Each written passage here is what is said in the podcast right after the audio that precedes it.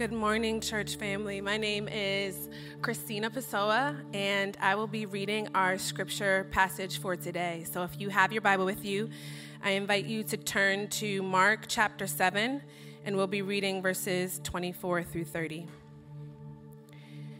And from there he arose and went away to the region of Tyre and Sidon. And he entered a house and did not want anyone to know, yet he could not be hidden. But immediately, a woman whose little daughter had an unclean spirit heard of him and came and fell down at his feet. Now, the woman was a Gentile, a Syrophoenician by birth, and she begged him to cast the demon out of her daughter. And he said to her, Let the children be fed first, for it is not right to take the children's bread and throw it to the dogs. But she answered him, Yes, Lord. Yet even the dogs under the table eat the children's crumbs. And he said to her, For this statement, you may go your way. The demon has left your daughter. And she went home and found the child lying in bed and the demon gone. This is the word of God.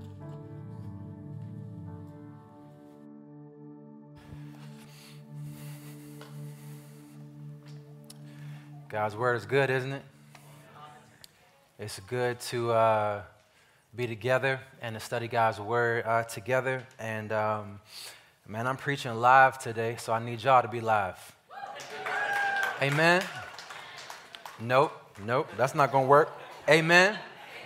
Amen. Yeah, can we practice just real quick? I'm gonna say God is good. I, somebody already did it. I'm gonna say God is good. You say all the time. God is good. All and all the time. All right, all right. Uh, if you've been tracking with us, we are in the Gospel of Mark, and uh, Christina read from Mark chapter 7, verses 24 to 30, and we're going to pick up uh, studying in this series following Jesus in Mark uh, 7 24. Before we dive into these verses, though, uh, real quick, show of hands, how many of y'all in Overflow 2, how many of y'all have ever spent some time in an airport lounge? Okay, it's a good, it's a good percentage of y'all, y'all are privileged. Um, I did not know well into, until well into my adult life that there were even airport lounges. Like if you said, "Hey, I'm gonna be in the airport lounge," I would have been like, "We all will be." You know what I'm saying? Like, you go to Panda Express and then you sit in the airport lounge eating your food, you know, on your suitcase, on your knees or whatever. I had no idea. Like, I fly Southwest, like, want to get away airfare. You know what I'm saying? And so it wasn't until legitimately, this is several years ago, I'm uh, traveling and we are uh, doing some ministry in the Philippines. We fly into Manila and then we go kind of deeper into the Philippines to do ministry and we come back to Manila and we're getting ready to, to, to, to fly back. And so I'm flying with somebody who's like a travel guru, frequent flyer miles, all that type of stuff. And he's like, my man, we don't sit around here. Come with me. I'm like, where are we going? And uh, so we go, we show up, and we, we, we, we show up to this airport lounge. Now, you can't really, you don't, how do you find an airport lounge unless you know about it? I didn't even know these things existed, but I get to this airport lounge, and you got to have certain credentials to get into an airport lounge. You got to have a certain credit card, membership thing, or whatever. I don't know what y'all do or what y'all have, but you got to have something to get into an airport lounge. I was able to get in because I was with him. So we walk in. For those of you who have never been in an airport lounge, let me just tell you, you're doing it wrong, okay? You're doing it wrong. Your entire flight experience has been wrong to this point. You walk in, you immediately feel the difference. The lights are different. The light, it's music. You know what I'm saying? Like you're not hearing the, the, the lady from gate 13, you know, whatever, yelling at everybody to hurry up and come. Like it's just like classical music playing. I walked in, there was a whole buffet, like an entire buffet. And this wasn't like pre-wrapped, like whatever. It was a dude standing there slicing meat upon request. I was like, this is how y'all do it? And remember, I'm in Philippines, so they had like mangoes, like y'all.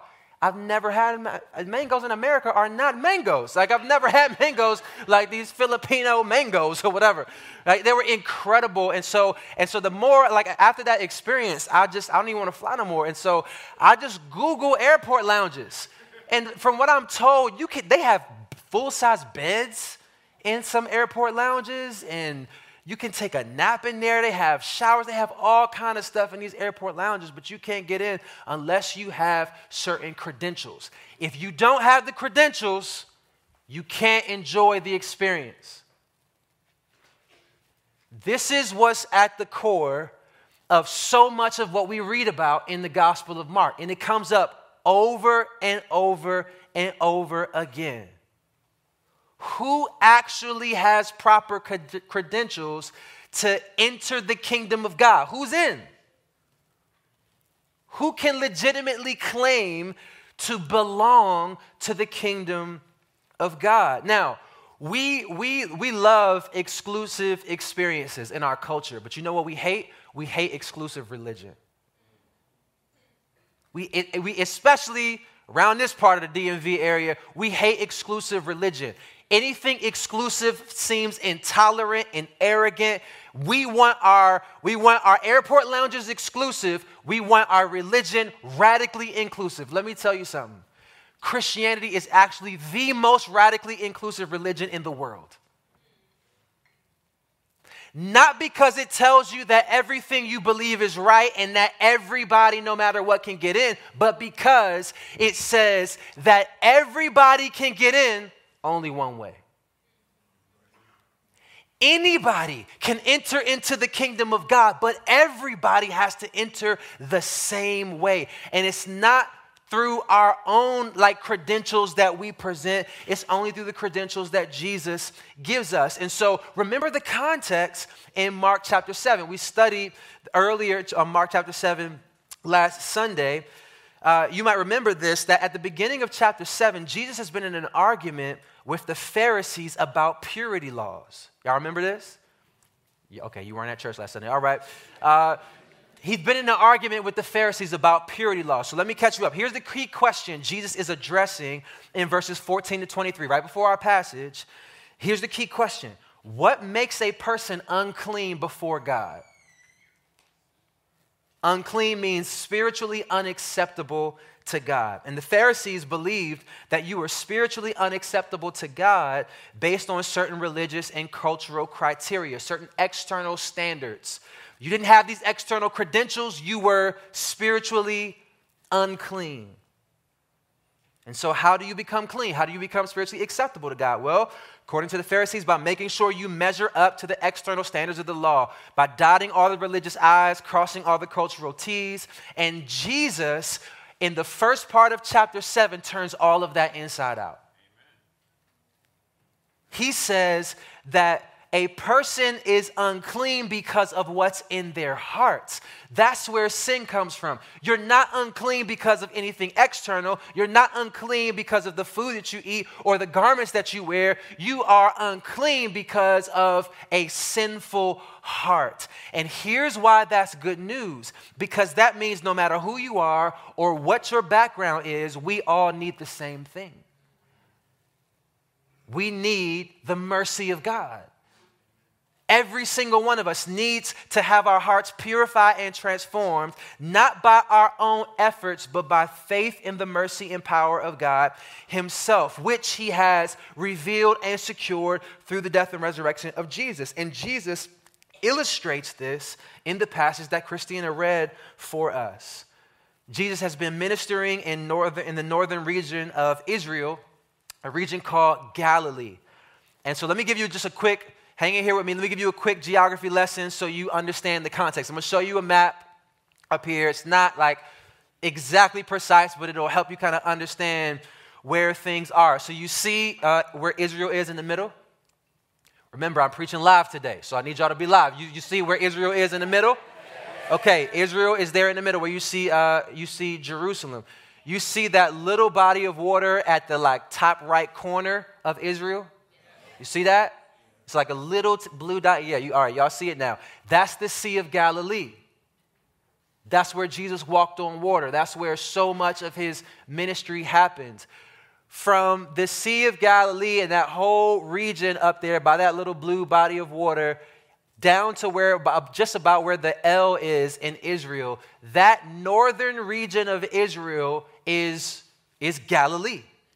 It's the region of Galilee. And you hear about all these cities in Galilee, Cana, where he did the, the, the, the miracle of the, of the wine. There's all these cities in Galilee. That's where he spent most of his time during his public ministry. But in Mark 7 24, Jesus decided to go on vacation. Anybody need a vacation? Yes, yes, uh huh.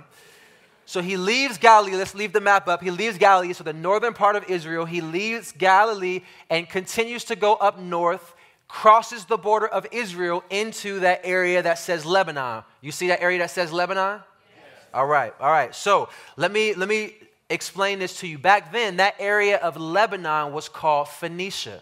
All right, and it sounds like a girl I used to know um, back in the day. Um, so it's called Phoenicia, and and it was part of the broader Syrian district that the Roman Empire controlled. And so if you look at the map, you see that area of Lebanon that was called Phoenicia. Tyre and Sidon are two cities in the region of Phoenicia. Follow me? So let's let, us let us put together the like essential parts of it because I know some of that y'all forgot. That's okay. Here's what I want you to understand. Tyre or Tyree. I don't know. Christine, you said Tyree. You probably, you probably looked that up. And it's probably accurate. I don't even know. I, I went to seminary. I still don't know how to say it. Um, I'm going to just say Tyre. Tyre was a city in Phoenicia, and Phoenicia was a region within the broader district of Syria. That's why the woman is called Syro-Phoenician, because she's from the Syrian Phoenician region. And so Jesus leaves Israel goes into that Phoenician area, makes his way into that city, Tyre. And he goes there for, for two reasons. I mentioned one, it's a practical reason. He needed a break from all the chaos of ministry in Galilee.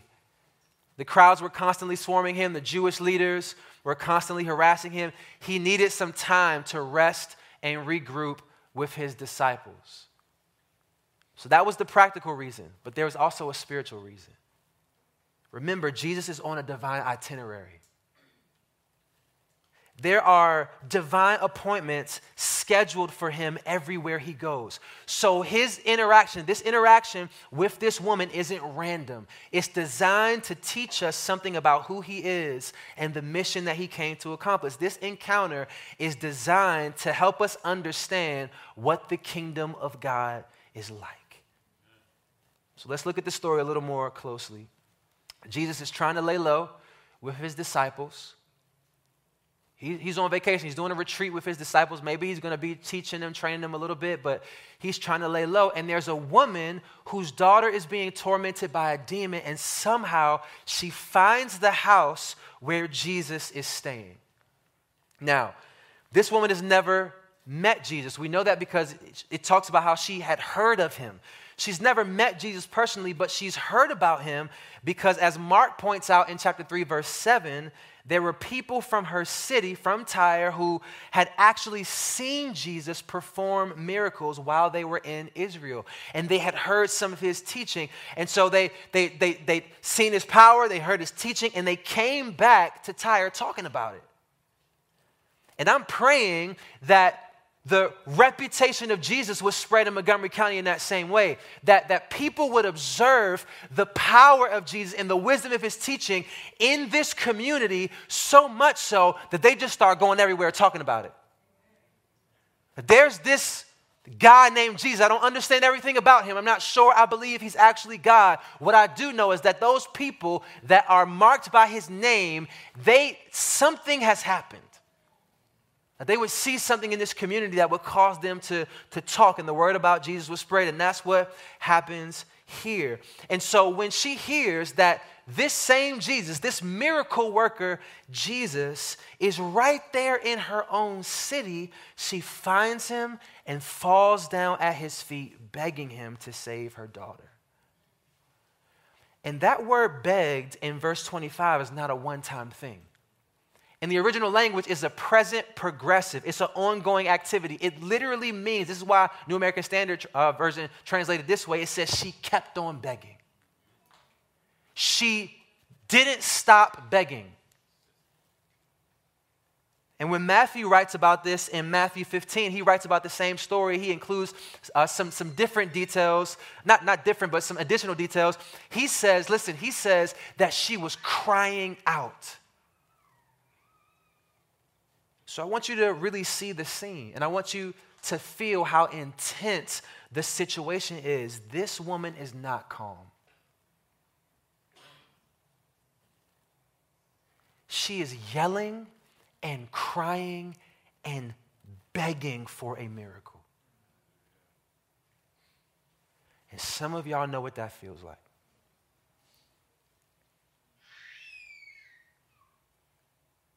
Some of you know what it feels like when your prayer shifts.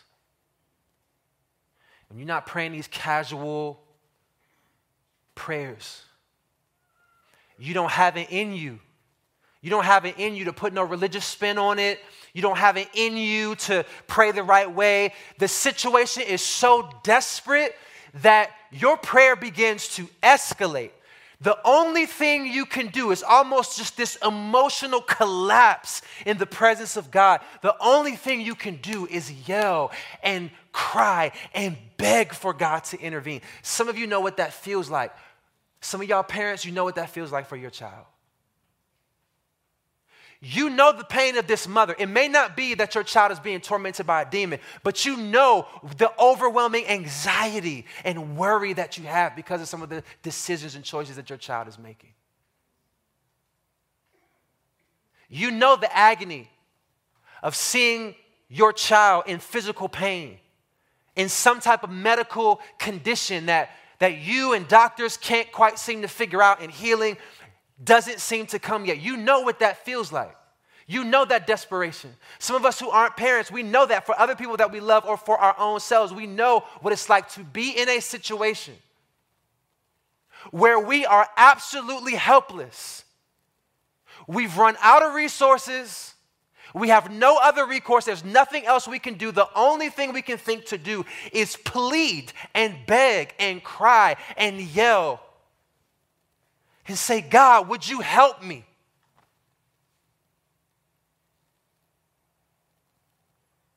This is what this mother is doing. We don't know if she's a single mom. Maybe she was a widow. Her husband isn't mentioned. We don't know. What we do know is that she has a little girl who is suffering. And this mother is absolutely desperate. And so she comes to Jesus yelling and crying and begging, but there's a problem.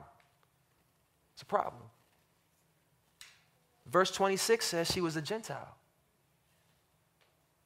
She's not Jewish. She's not a part of God's covenant family. There's no reason for her to expect that she would receive any type of covenant blessing from Jesus, the Messiah.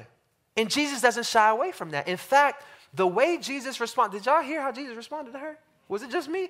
Like the way Jesus responds to her, it's a little crazy like respectfully. It was just, it's, this is one of the most disturbing things Jesus says in all of the Gospels. Verse 27. He said to her, Let the children be fed first, for it is not right to take the children's bread and throw it to the dogs.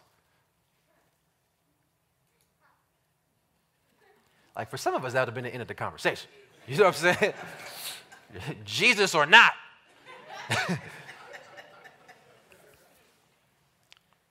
Now, Jesus says, he says a lot of hard things in the Gospels. Like I just sat in Matthew 23, where he pronounces all these judgments, right? On, on the religious elite, on the Pharisees and the scribes and all that. He calls them a brood of vipers. That's not nice. a brood of vipers, venomous snakes. He calls them whitewashed tombs. You make yourself look so good on the outside, but you are wicked and evil and dead on the inside. Like Jesus goes hard in the paint when he's talking to the Pharisees and the scribes. And as we read that, as we read those words of Jesus, we all get the sense that these people deserve it. Right? We talked about this last week that they're, they're self righteous, arrogant, hypocritical, but this mom, she's absolutely helpless. She's desperate. She's sincere. And so, what do you do with the way Jesus responds to her? Like, this is what I get paid to do, so I love reading all the scholarship or whatever. And I love reading scholarship of people that don't even really believe the Bible. They're Bible scholars who don't really believe the Bible. And so I'm reading all of this scholarship around this passage about how Jesus is, is a part of oppressive patriarchy, like in, with this woman, and he's an expression of colonialism and like all this stuff. And I'm like, really? Is that, is that what's happening? What do you do with the way Jesus responds? Well, first of all, and I think this needs to be said, part of following Jesus means embracing the fact that he is always right.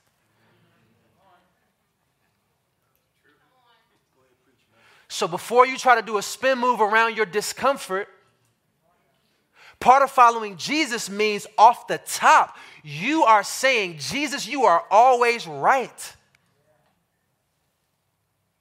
His word is completely trustworthy and infallible. Everything he says is on point. I love what Francis Chan said. He's a pastor and an author. He said, When I disagree with something in God's word, I just assume that I'm wrong. That's what it means for the Word of God to be authoritative. If you are reading the Bible and you agree with everything in it, you're not reading it right. If nothing disturbs you as you're reading the Bible, if the Canaanites being slaughtered and, and if, if, not, if nothing disturbs you, you are not reading the Bible properly in its context. Because from a human perspective, we're going to read some things that really disturb us. The question is, what do you do about it? What you do about it, if the Word of God is authoritative and Jesus is who He says He is, then you assume something is wrong with your view, not the Bible. That's where it starts we, appro- we approach the Word of God with a humility that says, God, I'm not going to understand everything immediately, but your Word is true. Your Word is right. Your Word is authoritative. Your Word is good. But even if we accept the authority of God's Word, like in our modern ears, this sounds completely unacceptable and offensive and honestly unnecessary. If Jesus was in the social media era, he would be canceled immediately. It, he would have lost all his publishing deals, his music contracts, his sandal endorsements, everything.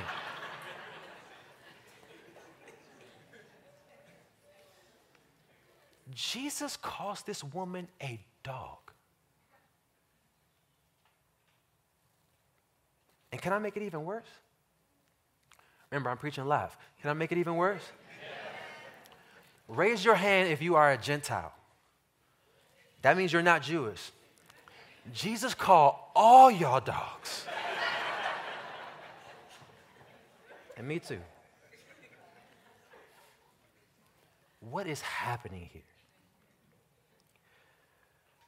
Well, we, we have like an obsession with dogs in America. I shouldn't say we. A lot of y'all have an obsession with dogs. I mean, I've been to some of y'all houses. Y'all be like, your dogs, your dogs, you got jackets.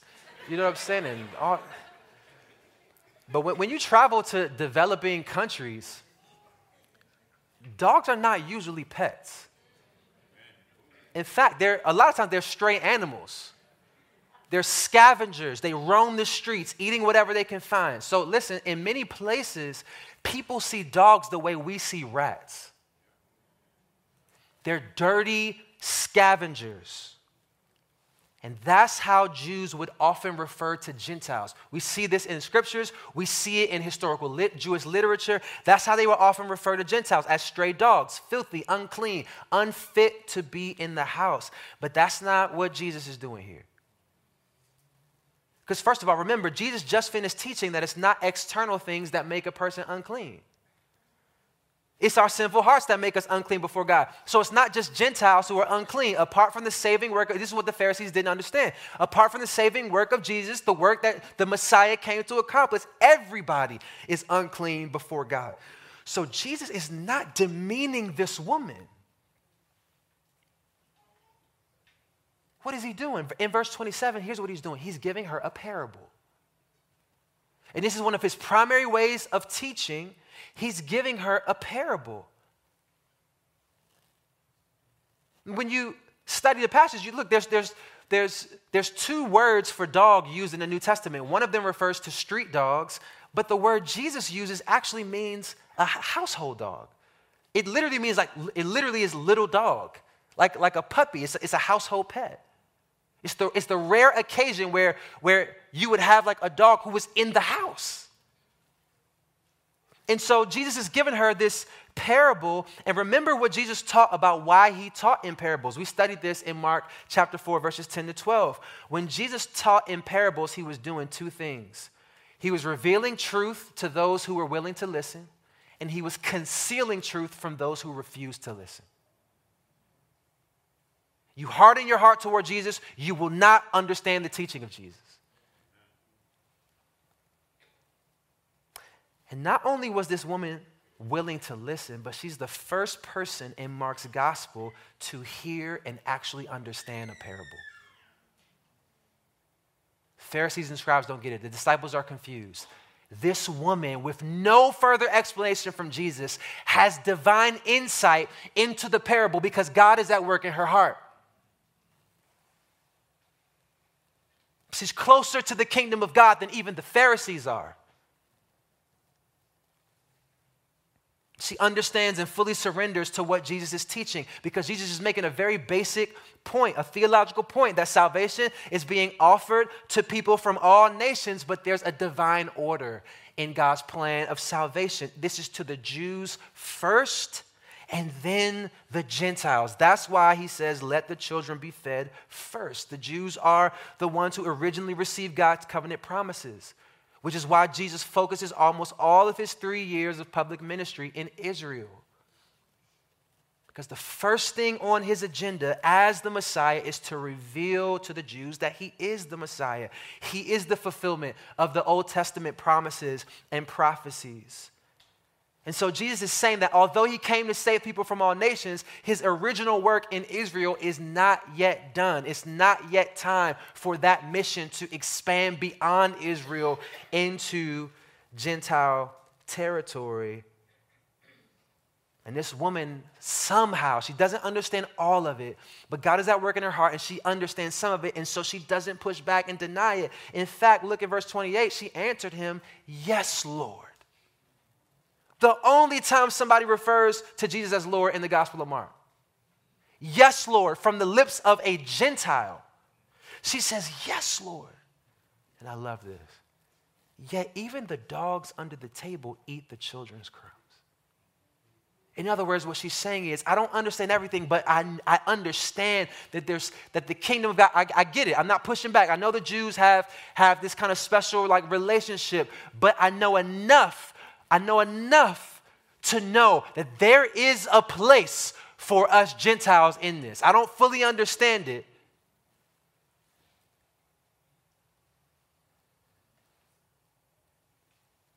But Jesus, there's enough for me to eat. And he said to her, For this statement, you may go your way. The demon has left your daughter. And she went home and found the child lying in bed and the demon gone. You see, what's happening here is this is a preview of salvation coming to the Gentiles. Like what Jesus is doing is he's giving almost this vis- visual illustration that God's mercy revealed in the gospel is going to extend beyond the borders of Israel to people from every nation, tribe, and tongue. And if you've been coming to our church for like two and a half minutes, you, you know God's heartbeat for the nations. That his covenant mercy and the blessings of the kingdom of God are not just available to Jewish people but that in the new covenant, God's mercy, and this was always by design, that God's design was that salvation would extend through the Jews to people from all nations. You see this all over Scripture. This is why in Acts chapter 1, verse 8, Jesus says to his disciples before he ascends, he says, But you will receive power when the Holy Spirit has come upon you, and you will be witnesses where first? In Jerusalem and then in the broader region of Judea and keep going up north to Samaria and to the end of the earth, out into all of the Gentile regions, among all of the Gentile peoples. And this is why we have the gospel here in, North America.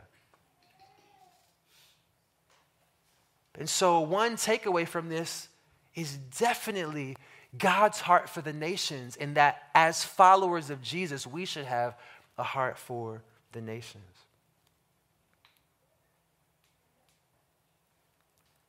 But in these last couple minutes before we close, here's what I want to invite you to briefly reflect on. I want to bring this home to you. In Matthew's account, when this woman comes up to Jesus, she cries out, Have mercy on me, O Lord.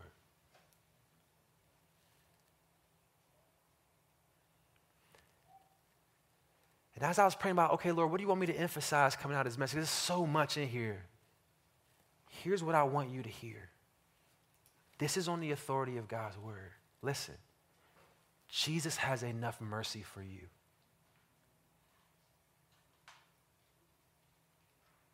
Jesus has enough mercy for you, for your sin, for your suffering. He has enough mercy for you. And when we hear the word mercy, we tend to think about withholding punishment from somebody. You deserve punishment, but I get, I'm gonna be merciful to you. And that's one aspect of mercy, but the concept of mercy in the Bible is broader than that. The idea of mercy is, is to be merciful, is to feel someone's pain and to intervene to help them. It's to feel, so that's why mercy is used in so many different ways in Scripture. Even when Jesus heals somebody, it's mercy to feel somebody's pain, to see them in their pain, to be moved by it, and then to intervene to help them. That's why so compassion is a good synonym for mercy. This woman cries out, Have mercy on me, O Lord. In other words, she's saying, I don't deserve your help, but I need it. I'm asking for it. And I, I want you to think about the depth of mercy that is being revealed through Jesus because there's a couple little details that I skipped over. And I want you to feel this as we as we prepare to close, as we prepare to respond. I want you to feel the depth of God's mercy. I want you to think about this woman in context. I want you to think about there's no reason for her to expect any mercy from Jesus. None. None. She has so many strikes against her before she even opens her mouth. There's so many barriers to God's mercy for her. There's a gender barrier. She's a woman. And you know from the account of Jesus and the Samaritan woman, the reason that was so scandalous because a Jewish rabbi would never have that type of direct interaction like with a woman. Even when you go to countries around the Middle East now, you go to a Muslim country. When we go to, to, to do ministry and to partner with churches, they tell you do not disrespect this culture as a man by walking directly up to a woman. A Jewish rabbi would not engage a woman like that. Certainly not a Samaritan woman, certainly not a Gentile woman. There's a gender barrier for her to be able to access the mercy of God directly from Jesus. There's an ethnic barrier, which we talked about. She's Gentile. She's not Jewish. She's not of, of Hebrew like descent. She's a Gentile. There's a political barrier. She's Syrophoenician. She's from the city of Tyre. Listen, the, the Jews had, uh, I gave you all that history about Syrian, Phoenician, and all that stuff. Listen, the Jews had a long history with the people of Tyre and they hated them.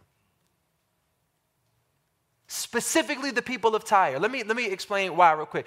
Anybody, y'all remember Jezebel in the Old Testament? Remember Jezebel? You know where she's from? She was a princess from Tyre. She married Ahab, who was the king of Israel. He was never supposed to marry a Gentile. But Jezebel married him and introduced idol worship, Baal worship, into the northern kingdom of Israel. And it was why that brought God's judgment on the northern kingdom. The Assyrians completely destroyed the northern kingdom of Israel. Later, during the Maccabean revolt in the second century BC, the Jews are fighting for their freedom and the people of Tyre, right on their border, actually join this other army and fight against the Jews. Josephus, an ancient Jewish historian, wrote that the inhabitants of Tyre, he said, were notoriously our bitterest enemies. They were political enemies. There was no reason for Jesus to, as it were, cross the political aisle and, and, and show any mercy. There's a gender barrier, an ethnic barrier, a political barrier, and there's a spiritual barrier. Matthew calls her a Canaanite. And the reason for that is because people who lived in the area of Phoenicia were direct descendants of the Canaanites. Remember the Canaanites in the Old Testament? They were known for their idolatry, for child sacrifices. They were so pagan. Listen, James Edwards, New Testament scholar, said Tyre probably represented the most extreme expression of paganism, both actually and symbolically, that a Jew could expect to encounter. Because of her gender and ethnicity, because of where she's from geopolitically and spiritually, she has no reason to expect any mercy from Jesus, and yet she will not stop begging. And Jesus commends her faith. In Matthew 15 28, Jesus answered her. Eh, eh, Jesus says to her, not just your statement is why I'm going to do this. Jesus actually says, Oh, woman, great is your faith. Be it done for you as you desire. Look at this faith. So, why does he commend her faith? Well, one, because, like, wow, this kind of faith is coming from a Gentile in a Gentile region. But also, when Jesus is like, this statement, why is he, why is he so caught up on her statement? Why, why is he such a, an example for us of faith? Well, remember, she was, I, I told you she was yelling and crying and begging. Well, Matthew gives us two more details that show just how strong this woman's faith is. Let me just read this real quick. Uh, Matthew 15, 23. This is, Mark doesn't record this. But when she came to Jesus begging, it says Jesus did not answer her a word. And his disciples came and begged him, Send her away, for she is crying after us. This woman comes before Jesus. She's begging, Jesus, please heal my daughter. He doesn't even respond unanswered prayer, she hears nothing. On top of that, the disciples are bought into this world, worldly view of her. And they're like, send her away. She doesn't belong, she has no place here. And what is it in her? What is it about her faith that causes her to still keep on begging? When she doesn't hear anything from Jesus yet, when, the, when, when Jesus' people are saying, You don't belong here, what is it that causes her to keep on begging? And I think that's why Jesus commends her faith. I think it's because she doesn't just have faith that Jesus is powerful, she also has faith that Jesus is merciful. She doesn't just know that Jesus is able, that he's this miracle worker, but she actually believes that Jesus is willing that he's good, that he is compassionate. She's heard enough about him to, to know, and the Spirit is at work in his heart for, for her to know that there is something good about him. He is not just all powerful, but he is good. He is not just sovereign over my pain, but he is sympathetic in it. He feels it with me. And I think that's why Jesus commends her faith because a lot of people they couldn't deny that he was powerful, but this woman actually had enough faith to believe, and I know he's good. Jesus, I know you're good, so I'm to keep begging. I know I haven't heard back from you yet, but I'm not to stop asking. Jesus, I know you. I know all these people over here, like the Pharisees, the religious elites. And all of Jesus' people, these disciples, I know they all say I shouldn't even be here and I have no reason to be here. But Jesus, I'm not thinking about them. I know you're good. And I'm going to keep asking and trusting that there is enough mercy for me.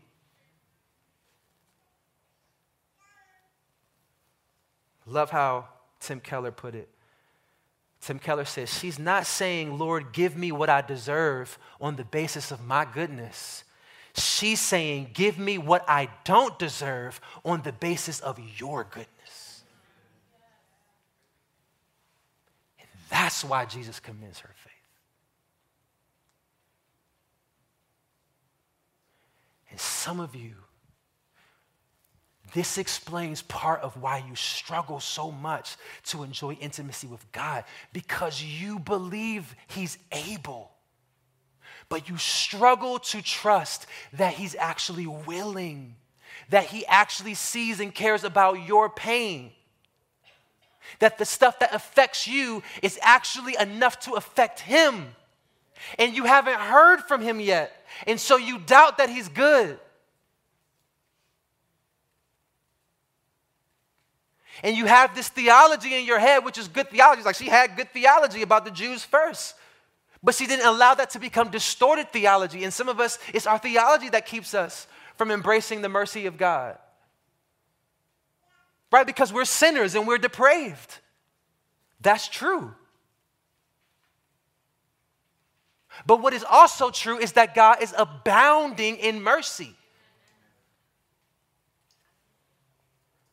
So you have this distorted theology that causes you to do all these gymnastics and work your way out of the mercy of God, that the goodness of God. Yeah, I know he's powerful, but I don't deserve it. That's the point of mercy.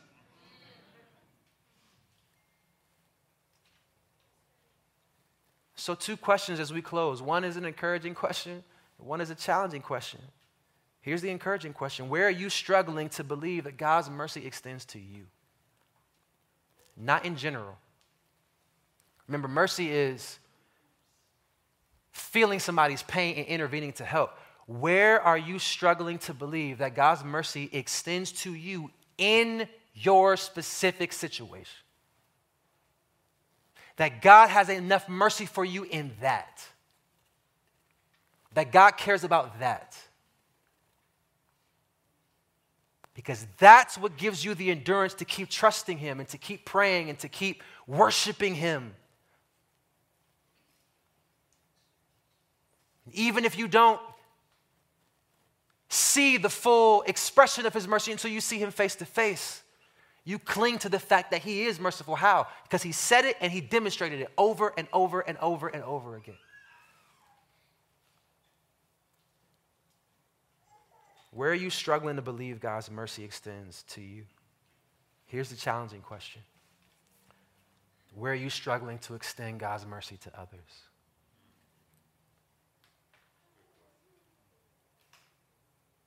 Because this kind of mercy, this is what Jesus is doing and showing. This kind of mercy is a distinguishing characteristic of the kingdom of God.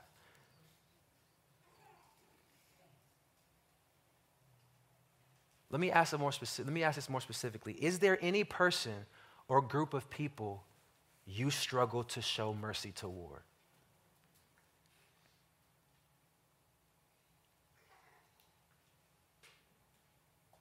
Can I be honest? I'm preaching live at MoCo, so can we talk for a second?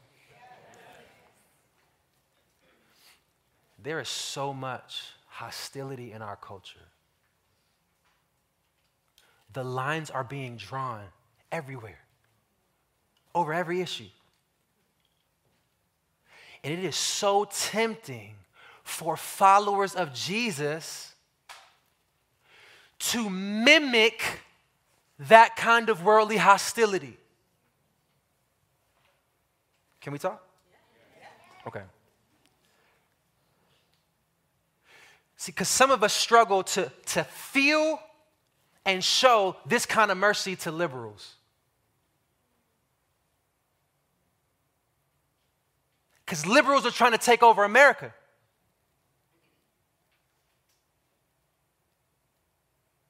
So you don't feel any mercy in your heart when you see people. Why? Because you, you see the label. You see, you see they're liberal. So there's no mercy in your tone.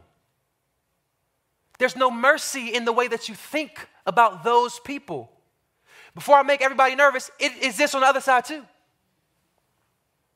I had to mediate in 2016 in our location between an older black woman and an older white woman over the election. I, I was mediating a conflict between them, sitting right there. And, and the black woman said to the white woman, You voted for Donald Trump, and that's all I need to know about you. And I was like, That's all you need to know? I'm not saying we can't disagree about politics, but like that's all you need. To, that's like Jesus saying, You're Syrophoenician, that's all I need to know about you. You're a Gentile. That's all I need to know. You're from Tyre. That's all. You're a woman. That's all I need to know. I don't see you as a person. I see a, a label.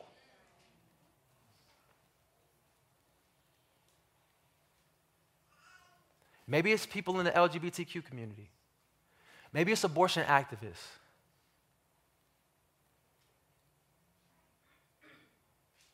See, to the extent that we echo the world's hostility. Because listen, eh, there's no mercy going in any direction. To the extent that we echo the world's hostility, we are failing to reflect the kingdom of God. It doesn't mean we don't have convictions and beliefs and all that. That's fine. But are we followers of Jesus or not? because Jesus is in Gentile territory with a woman from Syrophoenicia and Tyre with all, remember, Jesus is not just God, he was also fully man. He grew up Jewish. He's willing to show mercy toward this woman. Maybe for you it's not cultural, maybe it's more personal. Maybe you struggle to show mercy towards your dad. the pain cuts too deep. Your spouse for what they did. The friend that you've cut off, they're done. The way you talk about other coworkers to these coworkers. You see, this kind of mercy is a distinguishing characteristic of the kingdom of God.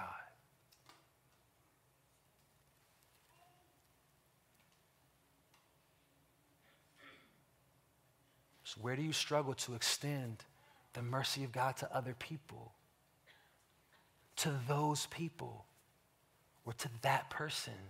And maybe God wants you to see this example of the depth of His mercy so that you can find it within your heart with God's help to, to reflect that mercy to other people. But maybe you're here, maybe you're sitting in overflow, and maybe you need to receive that mercy for the first time. Maybe, like this woman, God has been working in your heart. And maybe you're finally willing to submit to what he says in the gospel that you don't actually deserve anything good from him. I don't deserve anything good from him. There is nothing I can do to be perfect. And maybe you're at the point in your life now where you're out of resources and you realize, I can't make myself acceptable to you, God. And maybe the message of the gospel is resonating for the first time that you actually are starting to understand who Jesus really is, that he wasn't just a prophet or whatever, that he is God who came in human flesh to do what you could not do. To fulfill perfectly righteous standards. And then he went to the cross in your place. Listen, here's the beautiful thing. In order, in order for dogs to have a seat at the table like children, the son had to become treated like a dog.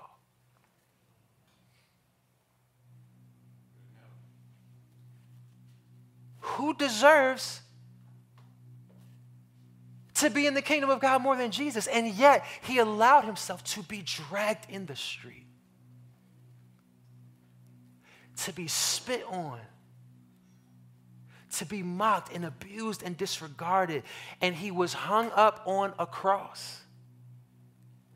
Allowed himself, willingly offered his life in your place and in my place, shed his blood so that our sin could be atoned for. And then he rose from the grave. Why? So that you, you, you, and me could have a legitimate seat at the table. Like in Christ, y'all, in Christ, we not me at the airport. Like I'm in there looking around with imposter syndrome, like, when are they going to find out that I don't belong in here? Let me grab some mangoes real quick before they kick me out. No, no, no, no, no, no. Like in Christ, in Christ. First John 3. You have been given the right to be children of God. You are a legitimate heir to all the inheritance of the kingdom because of what Jesus has done. And if you have not truly embraced and understood that and surrendered yourself to Jesus as the perfect sacrifice for your sin and as Lord of your life, then that's his invitation for you today. He's pulling up a seat and saying, I have this space for you. So I want to pray for you. And if today, you are deciding that you want to put your trust in Jesus, you can just pray as I pray. You can just confess to Jesus that you don't deserve his mercy, but that you're just thankful that it's available because of his death and resurrection, and you want and need that mercy, and you want a relationship with him. And he promises that if you truly do that in faith, he will save you. And we would love, love, love to come alongside you and encourage you and support you and help you grow in your relationship with God. You know why? Because my prayer, even as I was reading this and thinking about this woman, I'm like, yo, I want thousands of Syrophoenician women walking in these doors. I want McLean Bible Church, and it has been decade after decade. It has been a place of mercy for messy people, messed up people, unclean people.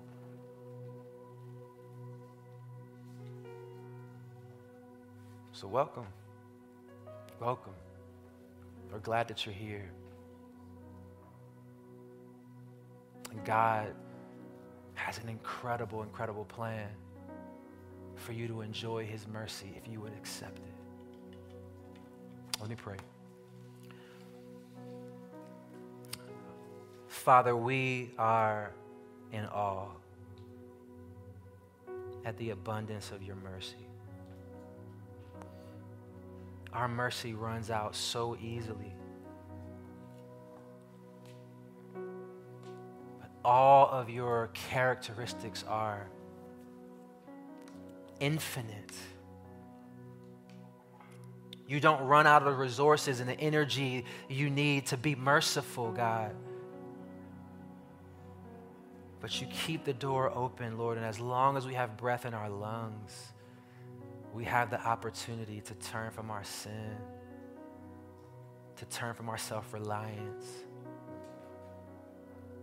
and to receive your mercy. And Lord, I pray that for folks who are here who may not yet be followers of Jesus, God, I pray that today would be the day of salvation for them. And for those of us who are followers of Jesus, God, I pray that you would help us to rest in your mercy, to trust your mercy and to spread that mercy far and wide. Oh Lord, would you help us? We pray this in Jesus' name.